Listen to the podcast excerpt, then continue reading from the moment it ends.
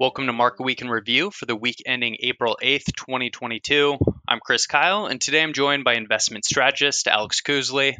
Alex, the warm weather is really starting to pop here in Seattle. Is Sydney cooling off nowadays?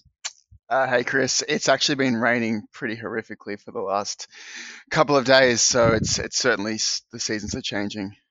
Hey, um, you're getting a little taste of Seattle, so if you can't fly out here, I'm glad you can at least experience that. So I know we're wrapping up the first full week of the second quarter, and while let's say punchier economic data is slated for release next week, I know we have a few items worth covering today. Starting off, FOMC minutes released earlier this week, with yields continuing their insatiable rise, heavily affecting bond markets. And this isn't specific solely to the US, rates are rising globally as inflation lingers.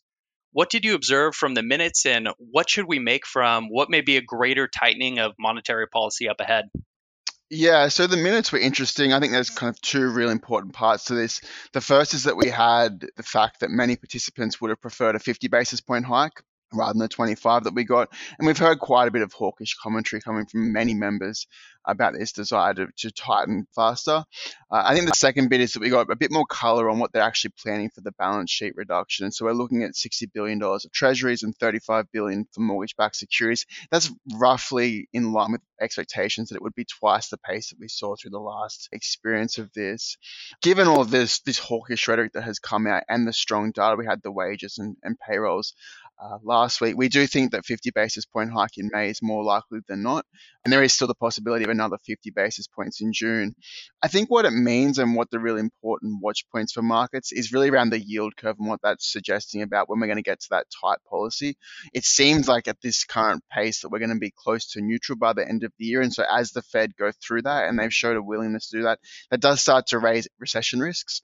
Uh, and so we have a runway of growth still within the rest of the year. We still have this runway of growth, um, but this aggressive tightening path that we're seeing and that kind of keeps building does suggest we're going to see a bit more recessionary risk start to build in, particularly at the second half of next year. Well, speaking of also a, a, concerning bit, I know last week our host touched on a drop in non manufacturing PMI within China, but this week we saw an even steeper drop within their services sector. Reports of extended COVID lockdowns are no doubt having an impact any cause for concern here, and if it's potentially a pervasive issue that goes beyond China? Yeah, there is cause. I mean, we do find there's cause for concern, particularly in the short run with China, given the extended lockdowns that have happened in Shanghai. And I think, for context, you know, we were in a zero COVID world. We thought we were going to stay in that for quite some time, probably until close to the end of the year. And then we got these hints from the government that they were going to enter this dynamic approach where they were going to learn to live with it a little bit more. And Shanghai was kind of the first experiment of that, and it hasn't gone particularly well. And so I think this does raise the risk that that zero COVID is going back with us up until November, and this idea of dynamic is kind of pushed back a little bit. There is still a lot of very positive commentary coming about stimulus measures. We haven't really seen anything of meat yet.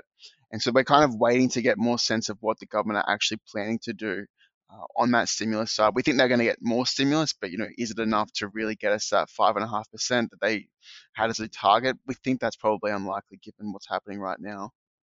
Hmm.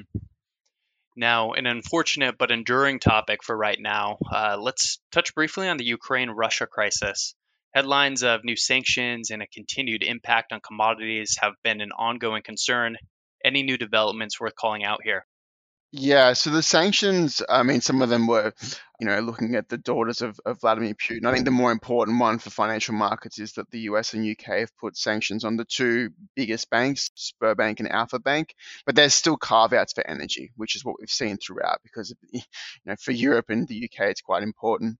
The other bit that was probably more notable for an economic basis is that the EU have banned coal imports now, this is a much smaller issue for the EU than gas uh, and, and, even oil, and so it's it's kind of a very small uh, magnitude relative to the potential of this gas ban that we think is unlikely.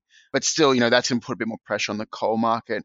More broadly on commodity prices, we're starting to see a little bit of, I mean, it's very early days, but a bit of stabilization in oil prices around that $100 a barrel. And we've talked before about the idea that that 135 to 150 is the point at which you start to see real risks to economic growth. So 100 is elevated, but it's kind of manageable for most economies right now. And the other part is food prices and wheat prices, and they're they're still they, they are elevated, but they've showed a bit of a similar pattern of coming back a little bit.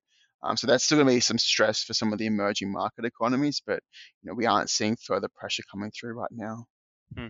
Some definite watch points as we head into the weekend and the rest of the quarter. Well, with that, I believe we're at the end of our time today. Thank you so much for your insights, Alex. And to all listening, stay safe, be well, and we'll see you next week.